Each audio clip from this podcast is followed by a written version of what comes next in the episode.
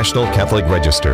This is Register Radio, bringing light and clarity to the news and topics that affect your life. The, the church began the new year by saying goodbye to two towering figures in Catholic history Pope Benedict XVI and Cardinal George Pell. This week on Register Radio, we talk to Register contributor Father Raymond de Souza about the legacy of the Pope Emeritus and the extraordinary life and suffering of Cardinal Pell. I'm Jeannette DeMelo, Executive Director of the National Catholic Register. I'm joined by my co host Matthew Bunson, Executive Editor for EWTN News. Matthew, it's uh, a privilege to be in studio with you in Birmingham. That's not something that happens often, but no, it's not, it's not to mention a lot of fun. It is a lot of fun. It is a lot of fun. But of course, these have been some heavy weeks, um, some weeks of great journalistic activity. You just returned from Rome. You were there with Father Raymond, uh, did wonderful broadcasts for EWTN, and it, it was great coverage. Um, and then, of course, we're now experiencing uh, the loss of Cardinal Pell, which was quite a shock. Uh, Benedict, we knew, was in decline, but Cardinal Pell, this was a, a real sad um, uh, notice. Yeah, quite literally within just a few days of the funeral mass uh, for Pope Benedict and his entombment in St. Peter's Basilica. Uh, in the grotto, here we have Cardinal Pell. It, it came as a major shock to everyone. Absolutely, absolutely. So, well, review the past couple of weeks. It was December 31st that um, Pope Emeritus uh, Benedict XVI died. Uh, it it was the not only the passing of a retired pontiff, as as remarkable as that always is, um, but it, it, was really as it always is. It's it, it hasn't happened um, in so many years, but as remarkable as that that moment is, but it's the death of one of the greatest theologians and minds um, uh, of the church in, in in history. So this was a lot to talk about, and we did some talking in the last couple of weeks, um, and then of course here's Cardinal Pell who uh, was the the Archbishop of Sydney, the former Archbishop of Sydney, but he was also the first president of the Vatican Secretariat for Economy. Uh, and he died of complications after hip surgery, a, cardiac arrest after uh, hip surgery. So he spent more than uh, more than a year, uh, a few, I think it was more, well more than a year in prison. 404 days. 404 days. Yeah, most of it in solitary confinement. There you go. For a um, what ended up being a false conviction of sexual abuse of a minor, a wrongful conviction. So we have a lot to talk about. I want to bring on uh, Father Raymond de Souza, columnist for the Register, longtime columnist. Father Raymond, um, we're very grateful to have you um, writing for the Register, um, but also participating in EWTN coverage uh, as as a as a guest um, host and and um, and and now too on Register Radio. Welcome. Well, thank you, Jeannette. Good to be with you. And as you mentioned, Matthew and I were together what seems like a long time ago because there's so much Already. news, but it, it, was only a few days. And in fact, uh, it was uh, that Tuesday after uh, Pope Benedict died that uh, Matthew and I were on set with Cardinal Pell, who came on our uh, on our broadcast that evening. So not long ago at all. Right, and and we think that that um, these interviews that were done this week with uh, Cardinal Pell were the last uh, that he did. So it's it's very interesting.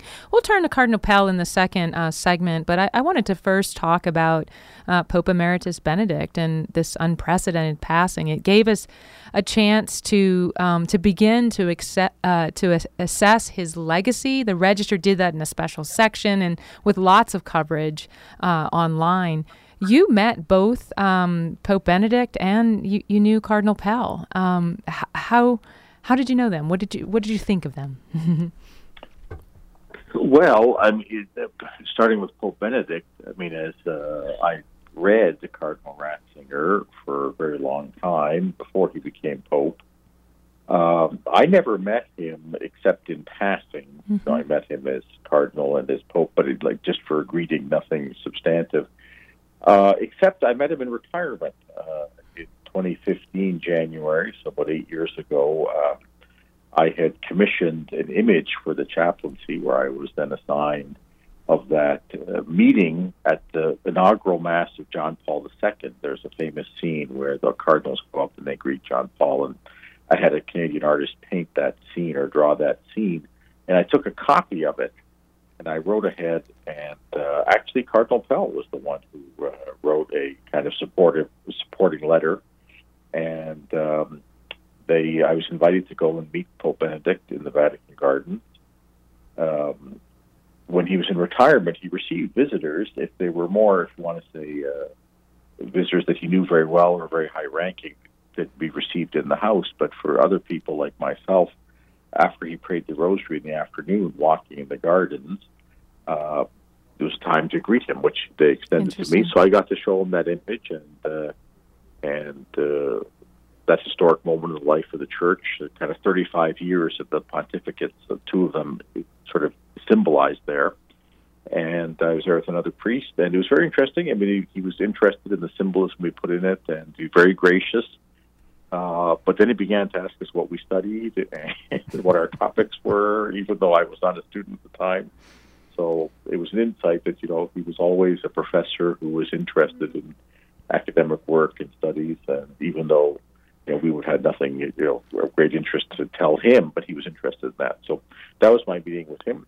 Very and, interesting. Uh, and it was just, it was a very beautiful uh, moment and a beautiful memory. Uh, but I would you know the impact of Joseph Ratzinger, uh, Benedict XVI on my thinking and especially my biblical thinking and approach to the Bible uh, is is very very large. And in that, I I belong to a huge generation which would say that you know that. Um, I had the opportunity actually the night before I arrived in Rome. So I was at the airport getting ready to fly to Rome for the EWTN coverage, and I talked with Dr. Scott Hahn on the phone, mm-hmm.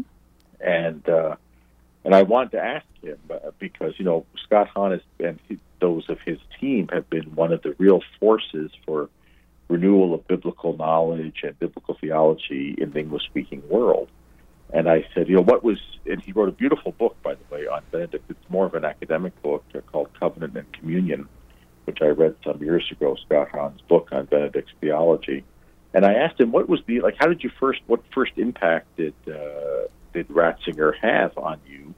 And he told me a story that in 1983, this is three years before he becomes Catholic, he's in a bookstore and there's a like a bin of like a used bookstore free books, and he picks up Ratzinger's Introduction to Christianity, and he goes home and he reads it, and it's fascinating. He just he's fascinated by this theology and this writer, and he goes to talk to a friend of his, also a theologian. Um, and this time, Scott Hahn is a Presbyterian pastor. I think, if, if I got the timeline right and he said, "Have you uh, have you heard about this Joseph Ratzinger?" He says, "It's it's amazing." And he was already a cardinal prefect at the time, but Scott Hahn had not heard of him. And the fellow goes and picks up the local the, uh, the recent issue of Time magazine and says, "Is this what you're talking about?" and he says, "Well, you know, actually, Scott, he's actually quite well known." And that began a lifetime of reading, and you know, and Scott Hahn has done the forwards to his books and that sort of thing. So. Um, you know, whatever impact he had on Scott Hahn, you know, has multiplied his impact by, you know, how many tens of thousands of people. So, absolutely. Uh, Absolutely, and we were so grateful to have Scott Hahn write, uh, you know, a tribute um, almost immediately um, once he heard uh, that uh, uh Benedict had died. He sent us something, right. so the Register was able to publish that, which is always a privilege to have um, right. Scott Hahn writing for us. I wanted to ask you about the funeral. I mean, you were there from a very right. interesting no. vantage point, but what what were your thoughts on on Benedict's funeral and and and how that went, and and how the world uh, recognized him, at least the Catholic world? Well, you know, the, the interesting thing was, and, and Matthew and I spoke about this at length, was that this was something entirely new. Uh, we've never had, ever in the history of the church, a retired pope who's being buried with, you know, tranquility. There's no crisis. You know, um, there was, you know, there's some examples in the commentary that the last time a sitting pontiff buried his predecessor was Pius the Sixth. But you know, uh, Pius VI was died in captivity, and they had to sort of two years later bring the bones back. I mean, there was nothing like this, a tranquil moment in the life of the church. Um, I was very moved at the end, that uh, image of Pope Francis, you know, reverencing the casket, because that's something we've never seen before. And mm-hmm. uh, we know the doctrine of apostolic succession. We know that, you know, the successor of St. Peter, you know, was there's one comes before him and one after him. But we've never seen an image like that. And uh, so now we have an image to go with that doctrine or that uh, that reality of life. Which I found that very moving. I would say there was a bit of disappointment. Uh, you know, the, the the crowd was very small by you know papal standards. There Mhm. were fifty thousand people there. Uh, the next day at the Angelus for the Epiphany, there were sixty thousand. Uh, Benedict, in his lifetime, had some general audiences occasionally that got up to that amount. So you know, it wasn't like John Paul's funeral, or like you know, I'm sure the funeral of Pope Francis in the future. Um, when you have a sitting pontiff who dies, and there's a sense of you know everything that goes along with that. So, um, in that sense, the the, the liturgy, the, the funeral liturgy, was uh, simple but beautiful. Um, but there was a kind of, at least to my sense, uh, a sort of a flatness that I regretted because you know, you know, had Benedict died in office, it wouldn't have been like that, right? So, um, but in recent years, you know, Matthew and I have actually been there in 2018, 2019 uh, for some synod coverage. We've covered canonization that took place there. And even those, you know, in recent years, I'd say that the ceremonies in Rome have seemed a little uh, less grand. You know, uh, the last really grand one I remember was, of course, the canonization of John Paul and the beatification of John Paul. That's almost 10 years in the past. So I would say I was very, I was a great honor to be there. Um, and there's some very touching moments, but I would say that I felt a little bit, given my uh, great esteem and admiration and love for Pope Benedict, that um, I would have liked to have sent something grander. But it, it, it, it, it was fitting that it wasn't grander. He wasn't Pope anymore. Right. We had to live, we so I'm not saying it was a mistake, but you know what I'm saying. It was it was not what I might have otherwise, uh, you know, hoped for. Well, and Benedict himself uh, wanted something of simplicity. Um, and, and it's uh, easy to fall into the trap of making comparisons between this funeral and John Paul II's, which was the largest funeral in human history.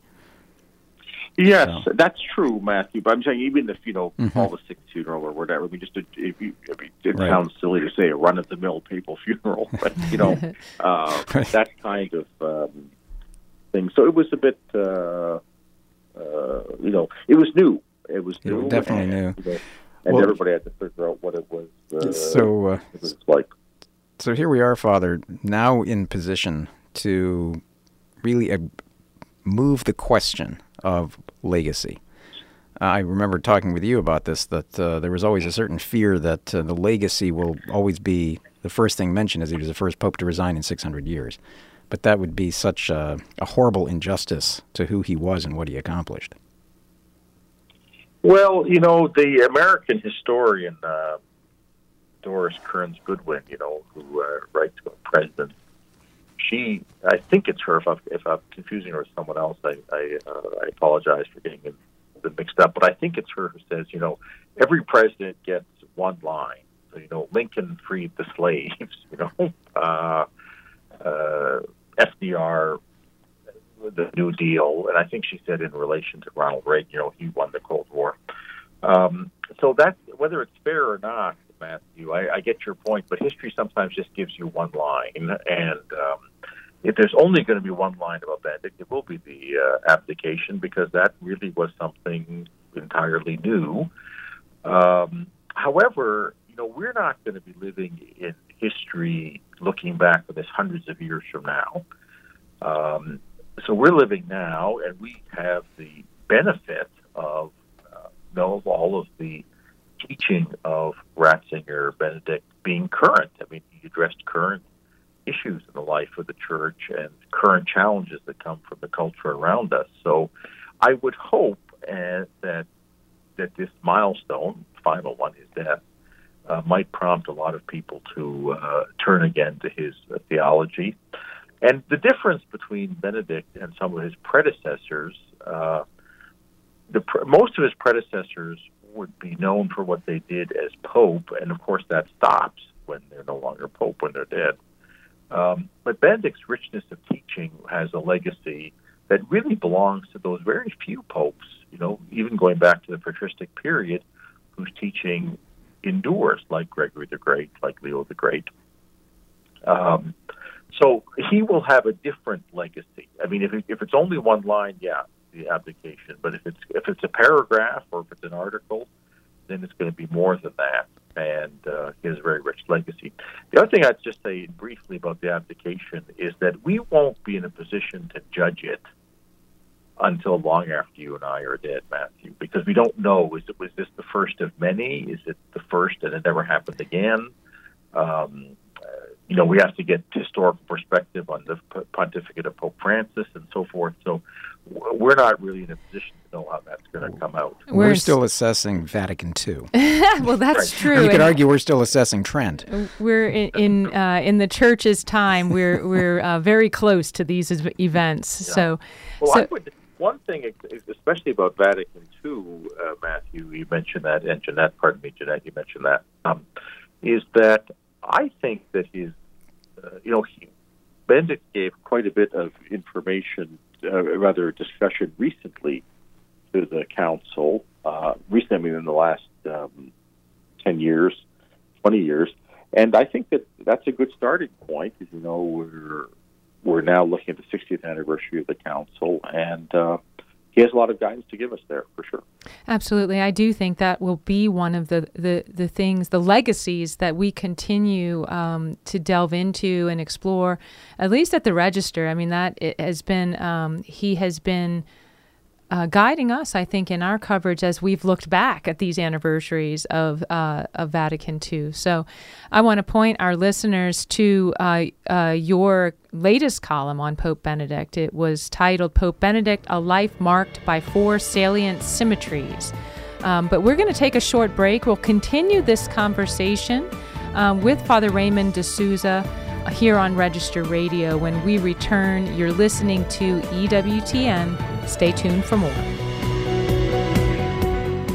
For nearly a century, the National Catholic Register has been moving minds, moving hearts, moving souls, and enriching our readers' lives by spreading the truth of the gospel. Today, that tradition continues with award winning journalism that goes beyond any secular news service while bringing much needed light and clarity to the issues and events that affect you and your family's future. All with faithful and courageous reporting guided by the teachings of the Catholic Church. It's more important than ever to join Catholics who depend on the Register. Get six free issues today online at ncregister.com forward slash radio or call 800 421 3230 and mention code radio.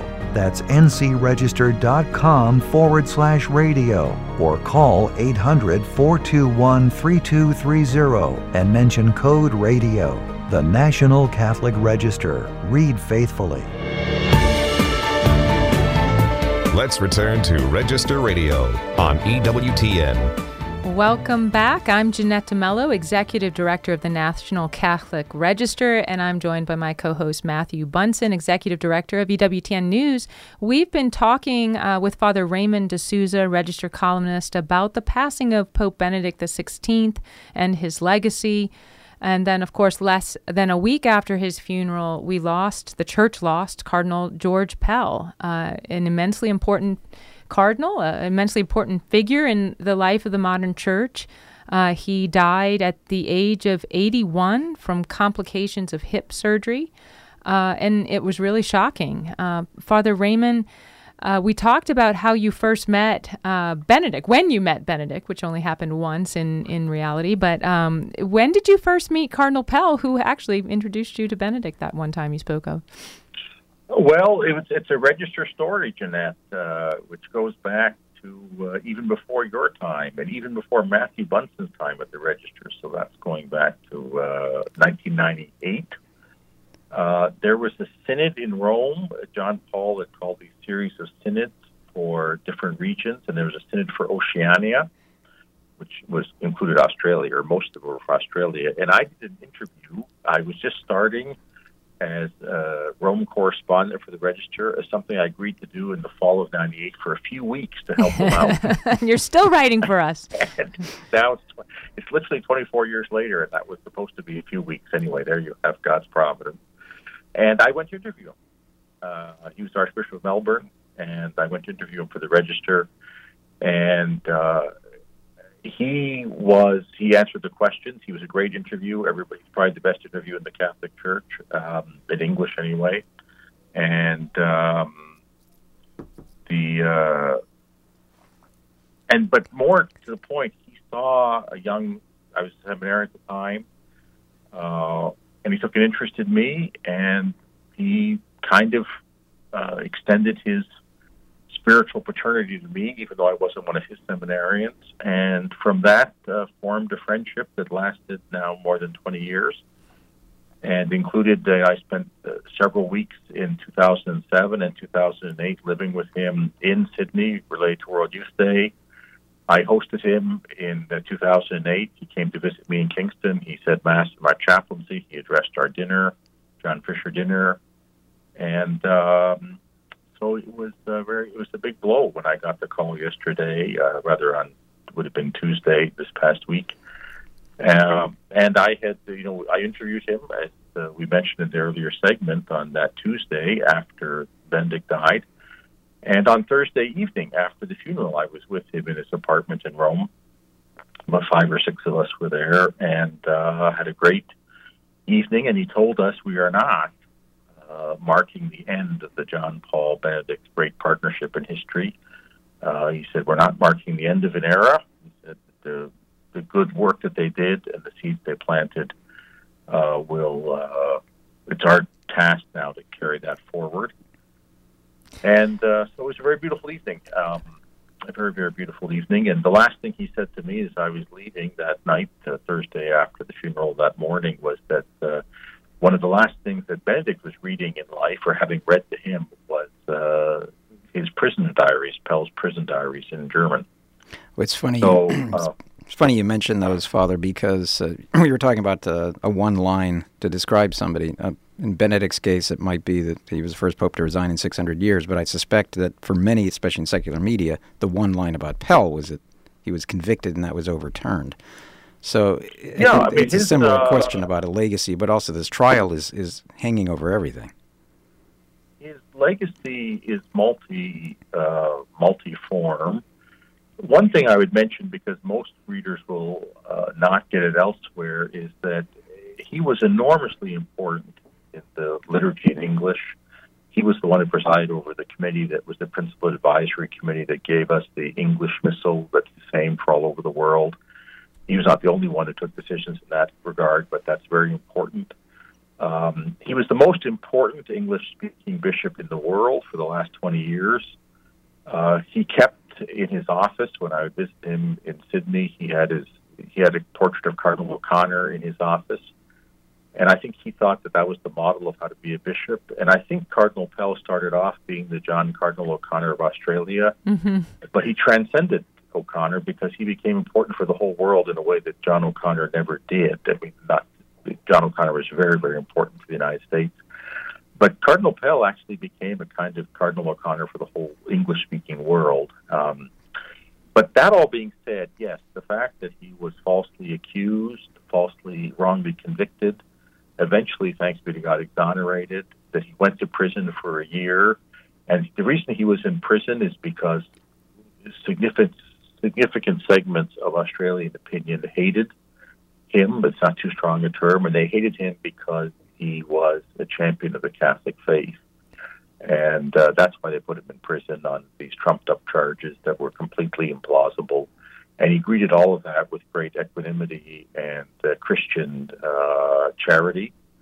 Um, and so he is, uh, look, he is one of the most important figures of the last 25 years. Uh, he's a colossus of the Catholic Church globally, the most important bishop in the English speaking world, certainly the last 20 some years. Uh, and he, but he was a personal friend and father to me, and uh, so I'm very sad. Yes, absolutely, and I, I can I can hear that, and and I know it because we who were not so close to him, but who have obviously covered these last years and and all of his work at the Register have experienced that same letdown, that same sadness over this. Jonathan Liedl, our senior editor, wrote an analysis. It's who will step up to replace Cardinal Pell in defending truth, the truth of the Catholic faith, uh, and he talks about the since Pell was released from prison, all of the defense that he has made uh, um, of the church and, and the faith. He's, he's been an outspoken critic of the German Synod. Um, one of his last things that he wrote uh, in The Spectator was uh, that the Synod on Synodality is a toxic nightmare. Um, I mean, those are strong words. Um, there's quite big holes to, to shoes to fill. You know, there, there's a big hole left. Um, who will fill well, this hole? It, it's a, it's a very worrying thing. The church needs someone like him, and you can't just reproduce him. You know, when Cardinal O'Connor died in the United States in 2000, uh, the question was, you know, who would take over that astonishingly important voice? And it really moved to Cardinal Francis George of Chicago, who was not the public combative figure or champion, but a, a great intellectual figure. Uh, Cardinal Pell was kind of a combination of Cardinal O'Connor and Cardinal George. You know, he was a more intellectual figure than Cardinal O'Connor, um, like Cardinal George, but not as he wasn't the theological mind that Cardinal George was, but he was also more combative, more more of a champion, more of a, a fighter in the public square than Cardinal George was. So he combined those two, and he kind of took over from you know, especially Cardinal George when he died in 2015, if I remember correctly. Um, but you know, there's a lot of people, a lot of bishops in the world, and I'm mentioning three: Cardinal O'Connor, Cardinal George, and Cardinal George Pell. Uh, so they're not, they're not, they don't fall off trees. And um, uh, yeah, I, I understand. I read what Jonathan wrote, and I hope that there are those who um, who understand the value of Cardinal Pell's witness and who take courage. Um, because it wasn't automatic for him. I mean, all of us who were his spiritual children thought, well, obviously he's going to do it because he always does it, and he can take the blows because he always does it, and he's strong because he's always strong. Well, we certainly pray for the repose of the soul of Cardinal George Pell, um, and we pray for those to rise up who become defenders of the truth in, in his like and in the likeness of, of Benedict as well. Father Raymond, thank you. Remember, for more news, analysis, and commentary, to check out the National Catholic Register online at ncregister.com.